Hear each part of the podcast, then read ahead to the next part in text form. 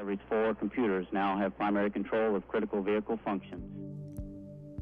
Du lytter til Ida Space Talks, en podcast om rummet over os, om hvordan universet har haft indflydelse på vores selvforståelse og vil præge vores fremtid. Ida Space Talks er udgivet af Ida, fagforening for teknologi, IT og naturvidenskab, i samarbejde med det faglige netværk Ida Space. Mit navn er Tino Tønnesen, og det er mig, der er vært på Ida Space Talks. Velkommen til endnu en spændende episode af Ida Space Talks. I dag skal vi tale om stjernetoger. Og det er simpelthen fordi, at jeg her på slutningen af måneden skal ned og besøge astrofotograf Jakob Arthur Andersen, som også er meget aktiv øh, i vores Facebook-gruppe og, og poster nogle fantastiske, flotte fotos af galakser og stjerner og hvad det ellers er. Men så gik det op for mig, at jeg ikke rigtig vidste noget om stjernetoger og hvad det egentlig er. Og så er der kun én ting at gøre, det er at tage fat i den alvidende astronom, Lars Occhionero. Øh, velkommen, Lars. Jo, tak. Alvidende ved jeg ikke nu. Du har i hvert fald været med rigtig mange gange, og det ved jeg sætter pris på det. Du er museumsinspektør på Korporelt Museum og formand for Astronomisk Selskab. Yes. Godt.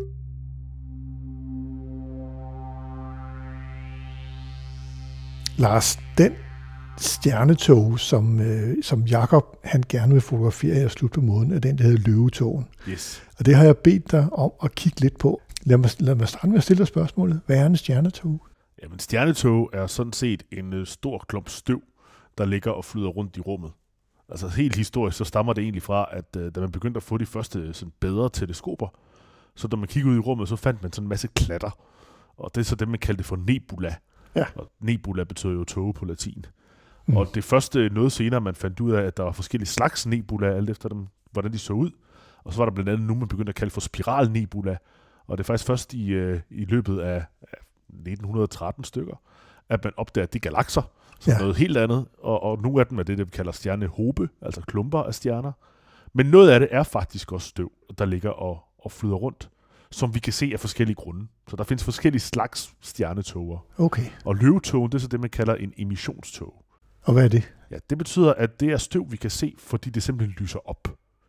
Altså, nogle stjernetoger kan vi se, fordi vi har stjerner ind i dem, som simpelthen lyser igennem dem. Refleksionstoger. Nogle kan vi se, fordi at, øh, vi har noget, der lyser, og så er der et stort klump mørk støv, der blokerer for det. Øh, nogle af dem er designeret omkring andre ting. Emissionstoger er, lyser simpelthen op, fordi at de bliver varmet op og bliver ioniseret, som det hedder. Ligesom øh, man har øh, i et lysstofrør og lys i et lysstofrør. Når vi ser de her flotte øh, fotos af, af, af, af stjernetoger, så er der nogle fantastiske farver på, og det, det ser utrolig smukt ud. Mm. Hvor realistisk er det? Øh, både og. Altså, man, man kan sige, at farven er måske fremhævet i, i høj grad. Måden, man tager billeder på astrofotografisk, men det er sikker på, at du kommer til at høre meget mere om, det er, at man ikke tager et billede, øh, men man tager øh, tre eller flere billeder, Ja. øh, hvor foran hver billede, der ligger man et filter, så den kun tillader en bestemt farve at passere igennem i virkeligheden. Så gerne et rødt, et grønt og et blåt filter. Og måske også nogle flere, hvis man gerne vil fremhæve nogle bestemte øh, elementer. Jo, jo. Hvorefter man får et billede i sort-hvid, Mm-hmm. som repræsenterer det røde i billedet, eller det blå, eller det grønne, som man så farvelægger på computeren og lægger dem oven i hinanden. Og det kan godt lyde som snyd, men det er teknisk set det samme, hver digital kamera gør. Her er du bare ikke dig selv, der vælger, hvilken filter du putter på. Den har den i forvejen. Øh, De fleste digitale kameraer har et bestemt filter, som er sådan halv grøn, og så øh, en tredjedel rød og en tredjedel blå, de sidste elementer i den. Ja. Og så styrer man jo det, man kalder hvidbalancen, og det er lige præcis det samme. Her gør man det bare manuelt, fordi man vil gerne fotografere noget, der er meget svagt, og det vil sige, at man vil, ikke, øh, man vil gerne bruge hele kameraet, og ikke kun halvdelen. Jo. Vil det så også øh, sige, hvis jeg nu, eller hvis, hvis vi nu tog ud og rejste imod øh, løvetogen, så vil det se sådan ud også, eller hvordan?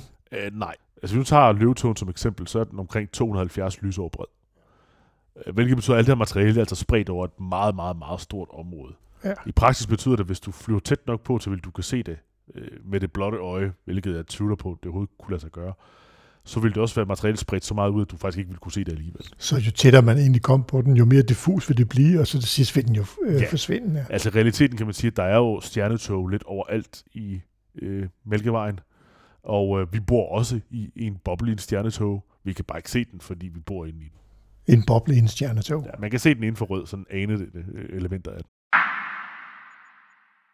Men det, øh, farverne siger noget om, øh, hvad togen er øh, lavet af, og hvordan den lyser op og lignende. Altså, man kan se, at løvetogen har store områder, der sådan er rødlige, og det er fordi, at, at den er specifikt, det, løvetogen er det, man kalder en H2-region. Og det betyder, at det er en stor sky af, af primært øh, hydrogen, altså brint, Mm-hmm. og grund til, at det lyser op, det er fordi, det er hydrogen, som bliver varmet op og derfor ioniseret. Oh.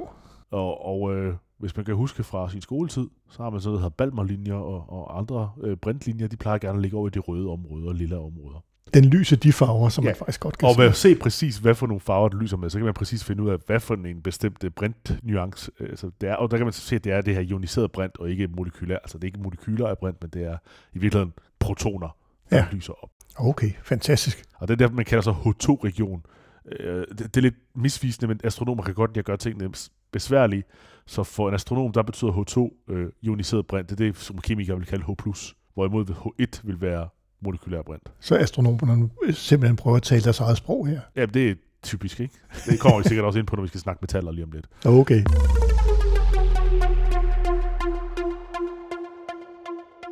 Den her løvetog, som, øh, som Jakob skal fotografere, og som vi, skal, som vi taler om her, den hedder jo så også SH2 132. Ja.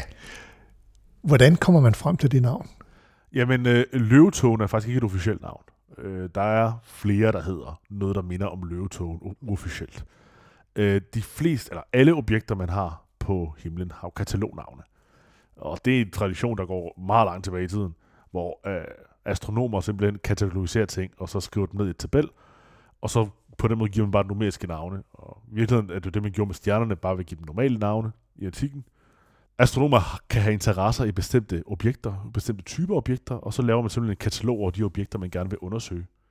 Øh, eller har et teleskop eller et observatorium, som gerne vil observere nogle bestemte objekter, og så laver man et katalog over det. Jo, Øh, og det her, i det her tilfælde, der er det en astronom, der hedder Stuart Sharpless, okay. som øh, i, øh, var interesseret i at kigge på øh, specielt de her H2-regioner, altså de her øh, emissionstoger, steder, hvor der bliver dannet nye stjerner, som det her er.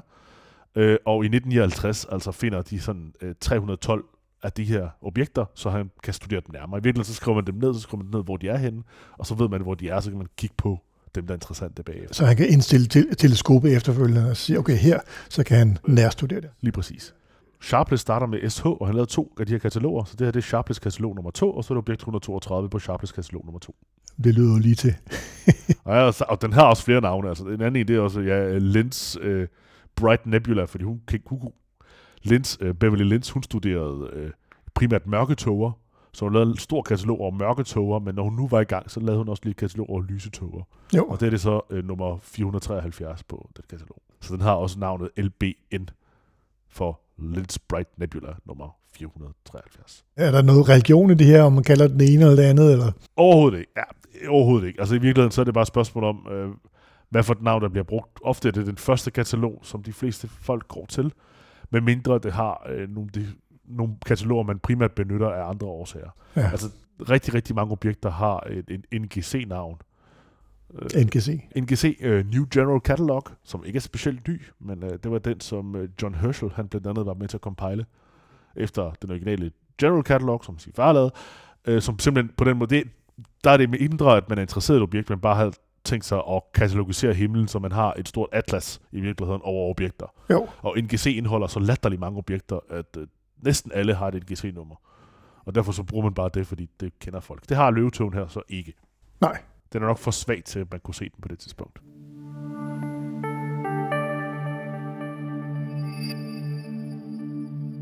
Hvis vi nu øh, så øh, zoomer ind på løvetogen, kan vi sige, hvem der har opdaget den? Findes det? Eller hvem har set den først? Øh, det har jeg haft ret svært ved at finde ud af. Øh, Jeg spurgte jo ChatGPT, og så stod der Messier, og det, var, det er jo ikke rigtigt. Nej, det er ikke rigtigt. Nej. Men jeg kan godt forstå, hvorfor ChatGPT tænker det. Uh, Messier var en af de her astronomer, der lavede et katalog over objekter. Han gjorde det så faktisk af omvendte årsager. Uh, Messier var meget interesseret i at studere kometer, og når man kigger kometer på himlen, så ligner det også bare som tåget klatter. Ja. Og han var ret træt af, at han uh, så en tåget klatter og tænkte, yes, jeg har fundet en komet. Og så så han den nat efter nat, og så flyttede den sig ikke. Og så var det sådan, nå, det var endnu en af de her nebulaer. Okay, Så lavede han en lang katalog over alle de ting, der var tåget klatter, der ikke var kometer. som ikke bevægede sig. Ja, det er som Messier-kataloget, og han opdagede frygtelig mange af dem her, og det er det, han er primært er kendt for i dag, og ikke særlig meget sine kometer. Nej, nej. Øh, men Messier arbejdede altså i 1700-tallet, og hans kikkert vil på ingen måde kunne se løvetog. Okay, så ha- ham har vi afskrevet her. Ja, ja, ja, ja. Jeg tror, det er Sharpless. Den umiddelbart ældste. Øh, Sharpless katalog er fra 59. Ja, og, og det er der, at uh, teleskoperne blev så gode, at man begyndte faktisk at kunne fornemme, at det var tåger. Ej, det havde de faktisk været et stykke tid. Okay, Øh, man har haft, øh, man har begyndt at kunne se stjernetog. Altså, Messier så jo også stjernetoger ja. allerede tilbage i 1700-tallet. Øh, men efterhånden, så de blev bedre og bedre, så begyndte man at kunne se detaljer i togerne. I løbet af slutningen af 1800-tallet begynder man at have sådan en stor diskussion om, at der er nogle toger, der rigtig ligner alle sammen hinanden. Nemlig spiraler. Og man har det, der hedder The Great Debate, som handlede om, hvorvidt, hvem, hvorvidt øh, det stjernetoger var klumper af stjerner uden for øh, Mælkevejen, eller klumper af støv inde i Mælkevejen. Og det sjove var, at de begge to havde ret. Fordi nogle af dem var galakser, og nogle af dem var stjernetoger. Så debatten, det var jo mere en formuleringsret, måske. Nej, det var faktisk reelt. Altså, man, man debatterede meget om, hvad er det her for noget, og så ender det med, at de begge har ret. Ja. Men det er først Hubble i, i starten af 1900-tallet, der opdager det. Okay. Igen med, med, med løvetågen her. Hvad er det, der er specielt ved, ved lige med løvetågen? Altså, det er en emissionstog, øh, og det er en emissionstog, hvor der grund til, at den lyser op, som sagt, det er, fordi den bliver opvarmet, og det, den bliver opvarmet af, det er helt unge stjerner. Øh, det er sådan, at toger, det er jo en masse støv og gas, og det her, det kan, hvis der sker noget i nærheden af den, øh, få den til at kollapse, øh, tyngdekraften simpelthen få den til at trække sig sammen, og når den her kollapser, øh, så bliver det til nye stjerner. Jo. Så sådan en stjernetog er også en stjernefabrik. Altså, måske den mest kendte emissionstog af dem alle sammen, det er Orion-togen, som også er den første, der blev opdaget. Den er meget tæt på os, den er meget lysende, den er faktisk så klar, at man kan ane den med det blotte øje, inde i Orions svær. Og det er simpelthen stjernefabrikker. Og inde i løvetogen har man observeret en masse meget, meget, meget, meget store, øh, det hedder blå stjerner, altså meget varme, store stjerner. Og det tyder på, at det er en stjernefabrik, som har produceret stjerner indtil for ganske nyligt, måske stadig er i gang med det til dels. Mm-hmm. Øh, det er sådan, at jo varmere stjerner er, jo større de er, jo hurtigere dør de. Så man kan i virkeligheden se, at øh, på den måde, det må være en relativt ung stjernefabrik, simpelthen fordi, at de unge nye stjerner stadig eksisterer og ikke er døde endnu. Nej. Og man har fundet nogle af de meget varme stjerner, det hedder O- og B-stjerner, som er sådan de suverænt varmeste øh, stjerner, som normale stjerner, der er i, i universet. Så er der også fundet to, der hedder Wolf-Rayet-stjerner, som er nogle lidt specielle øh, former for stjerner på mange måder. Og øh, Wolf Raid, øh, hvem var det? Ja, det er to fyre. Nå, det er to fyre. oprindeligt. det er Wolf og Rayet.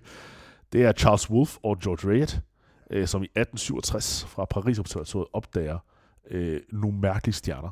Mm-hmm. Øh, normalt, når man kigger på en stjerne og tager spektret af en stjerne, altså tager lyset fra en stjerne, splitter det op i en regnbue, så vil man lægge mærke til, at der er en masse huller i, i regnbuen. Det, der hedder absorptionslinjer. Og det sker simpelthen, fordi når lyset fra stjernens indre går igennem atmosfæren på stjernen, jamen så sluger grundstoffer farver i bestemte linjer, og på den måde, så kan man jo øh, bestemme, hvad stjerne er lavet af. Wolf-Rayet stjerner har det, der hedder emissionslinjer. Altså, hvis man sætter ild til noget, så lyser det op i forskellige farver. Det er et klassisk øh, kemiforsøg i folkeskolen, i hvert fald i min tid. Det er at tage noget håndfuld almindelig køkkensalt, og så kylde det på en flamme, og så ser de her flotte gule farver, der flammer op. Og det, der sker her, det er så det omvendte. Der er simpelthen, at man skubber til øh, atomerne, og alt efter hvad for nogen det er, så lyser det op i bestemte farver. Jo. Og det, man ser i Wolf Rayet stjerner, det er, ud over absorptionslinjer, så ser man også en masse emissionslinjer. Mm-hmm. Og det synes de var underligt. Øh, For det har stjerner jo ikke normalt. Nej. Det har de her så. Og det er primært fordi, at det, Wolf Rayet stjerner er svøbt i sådan en lille sky af sig selv. Det er ofte stjerner, der er meget, meget, meget, meget, meget, meget, meget store og tunge. Altså den tungeste stjerne, vi kender, det er en Wolf Rayet stjerne. Okay. Og de, de er også meget, meget varme, jo. Og de kan nemlig være meget varme. Men i virkeligheden, grund til, at de også er meget varme, det er, fordi vi ikke ser selve stjernens overflade, men vi ser dybere ind i kernen. Ja. Fordi det er meget store, tunge, varme stjerner, hvor overfladen simpelthen bare bliver kogt af. Så de laver sådan en solvind, eller stjernevind, som er så voldsom, at det simpelthen blæser atmosfæren af stjernen stille og roligt. Og formentlig er det i virkeligheden, hvad der kommer til at ske med de fleste store stjerner, lige op til, at de begynder at dø ud. Så det er virkelig sådan forstadiet til en supernova, hvor man har de her øh, blæst, øh, hvor man har det her vind fra stjernen, der simpelthen bliver blæst som kul og laver den her boble omkring sig af, af materiale, som så lyser op og giver de her emissionslinjer. Og selve stjernen ser utrolig varm ud, for det faktisk ikke er stjernens overflade, men stjernens kerne, vi kigger på. Og det er derfor, de kommer op på de her øh, 20-200.000 grader. Altså 20.000 til 200.000, hvor solens overflade kun er omkring 5.500. Alright. det har James Webb Space Telescope lige taget et billede af. Ja, her 14. marts øh, har jo James Webb Teleskop, ikke en af de to, øh, ganske vist. I løven, nej, nej. Det har taget... I Øh, løvetogen. I løvetogen. Den har taget et, et øh, billede af en Wolf Rayet stjerne i skytten, så stjernebillede, Ja. øh, hvor man tydeligt kan se den her utrolig klare, meget varme stjerne inde i midten, og de har blæst materiale øh, om kul omkring den. Og det er et fantastisk flot billede, som øh, man klart skal kigge efter. Og det vil jeg naturligvis lægge et link til i teksten, som tilhører, eller som kommer lige under den her podcast. Så det kan man klikke på med glæde. Men det er simpelthen en forstadie til en stjerne, der eksploderer. Noget af det, der er fascinerende ved løvetågen, er jo, hvordan den ser ud. Og vi har jo talt lidt om, ligner det overhovedet en løve? Igen, jeg, jeg lægger et link ind, øh, og så kan vi jo senere på måneden se, om, om øh, se Jakobs fotos, om det nu ligner en, en løve. Hvilke andre øh, toger er der, som, som er interessante og sjove? Talte lidt om øh, heksetogen. Jamen, der er en stjerne, ja, der er, øh, man kan sige, mennesker kan godt lide at have navne på ting frem for katalognumre. De er nemmere at huske ofte i hvert fald. Og vi mennesker, vi er utrolig gode til at finde mønstre og billeder i, i alting. Altså, vi har fundet ansigter på øh, skygger på Mars' overflade, og vi har fundet øh, alt muligt mærkeligt. Og derfor så er der nogen, der altid finder på at kalde noget for et eller andet, de synes, det ligner. Ja. Og noget af det ligner rigtig godt, og noget ligner virkelig lidt dårligt. Uh, og jeg synes, løvetogen, jo, det der nok er ved løvetogen, det er, at ude i et hjørne af løvetogen har man noget, jeg tror faktisk, det er noget refleksionstog, Ja. som godt kan ligne en lille løveunge, eller lille kat, eller et eller andet stil. Ja, ja. Uh, heksehovedtogen uh, er en stykke af den, det sidste del af den, uh, ligner utrolig meget, synes jeg i hvert fald, sådan uh, den onde heks fra uh, Troldmand fra os. Okay. Øh, eller altså, det er sådan en halvmåne med sådan en næse, sådan, sådan fuldstændig skarp øh, hage og sådan en meget skarp næse. Ikke? Altså, øh, det, det, synes jeg er ret tydeligt. Og så har du sådan en som krabbetogen, altså M1, som ligger i tyren, som på ingen måde ligner en krabbe. Nej. Men det gør den lidt, hvis man ser den med en halv dårlig kikkert. Men altså, så, så, så, det er et spørgsmål om, hvem der er, der finder den, og hvem de, hvad for et navn de giver den. Og nogle af dem kan man se, nogle af dem kan man overhovedet ikke se. Nej, jeg prøver at lægge link ind til, til hekse, heksetogen også, og så må, øh, så må lytterne jo selv vurdere, hvad, hvad de synes. Men øh, tilbage øh, til løvetogen. Er der noget, vi kan lære om løvetogen? Altså, løvetogen har de her to øh, Wolf Rayet stjerner. Det er nok det mest interessante ved. Ja. Altså Wolf Rayet stjerner er lidt spændende, mest alt fordi de er sådan relativt sjældne, i og med at det er lige på nippet til at dø, og derfor så de fleste, der eksisterer, er døde. Ja. Men man har et rel- relativt lille vindue til at se dem i. Altså et relativt lille vindue er stadig nogle tusind år, men øh, relativt set er det, betyder det, at der ikke er så mange af dem i universet. Ja. Øh, eller i hvert fald, som vi kan se. Og de er relativt tæt på. Og en af de ting, man blandt andet har observeret, det er, at den ene af de her Wolf Rayet stjerner har en boble omkring sig, som er meget tydelig, øh, specielt i radiobølger. Øh, og det gør, at man kan studere det her, hvordan stadier af de her stjerner, øh, inden de dør ud, ser ud. Øh, det gør det, at stjernernes liv bliver en smule mere komplekst, og ikke bare er øh, store stjerner siger bang, og små stjerner ikke siger bang. Der er det her mellemstadie, hvor der sker ting.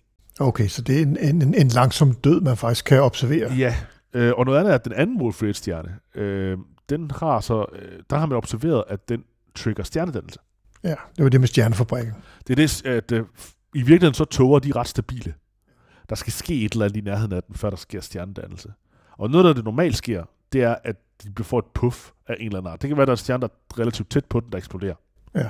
Så giver det et puff, der får det hele til at kollapse. Og det, der så er ved det, det er, at når stjernetog først begynder at kollapse, så danner det stjerner, der i sig selv kan trigge, at der er nye stjerner, der bliver skabt. Og på den måde, så får man en kædereaktion. Og det med, det med en stjernetog-kollaps, det vil sige, at, at de, det støv, der er, fortætter sig. Det fortætter sig og øh, bliver til nye stjerner, øh, hvis, de, hvis det materiale, der fortætter sig, i hvert fald er nok. Ja, selvfølgelig ja. Og specielt hvis du får skabt varme stjerner, så kan varme stjerner sådan set give et skub til materiale, som igen får nye stjerner til at blive skabt. Ja. Og der har man simpelthen lavet en uh, undersøgelse, der er i hvert fald en artikel om, at man kan se, at den ene af de her Wolf Rayet stjerner skubber til materiale og er med til at skabe nye stjerner. Så virkelig har man en, en, en af de måske første stjerner derinde, en tidlig stor stjerne, som så skubber og laver kædereaktion, som gør, at der bliver skabt nye stjerner, som så laver kædereaktion. Så i den her løvetog kan man observere den her kædereaktion af stjernedannelse sådan ret nemt. Okay. Og det tyder også på, at altså, hvis man kigger på den om nogle, nogle 100.000 år, så vil man nok have en stjernehåb i det her område, som er, er tydeligere end, end det, man lige kan se lige nu. Og det er også derfor, at der er områder, som er øh, mørk støv, fordi ofte, når en ny stjerne lige bliver skabt, så bliver den sådan svøbt omkring i sådan mørk støvskyer. Jo. Øh, Og det kan man også se i, i, i den her tog. Så det, det, det, der er meget interessant ved den, det er, at man kan øh, studere en, øh, en ny stjernefabrik, en ung øh, stjernefabrikker, hvordan nye stjerner bliver skabt. Og det er og stjernedannelse og forståelse for, hvordan stjerner bliver skabt, det er der et helt center i, i København, der arbejder med. Altså, så det er stadig noget af et mysterium på nogle punkter, så der er helt sikkert øh, noget at komme efter. Det hedder Center for Stjerner og Planet Det mener jeg. det er den, Anja Andersen blandt andet er på.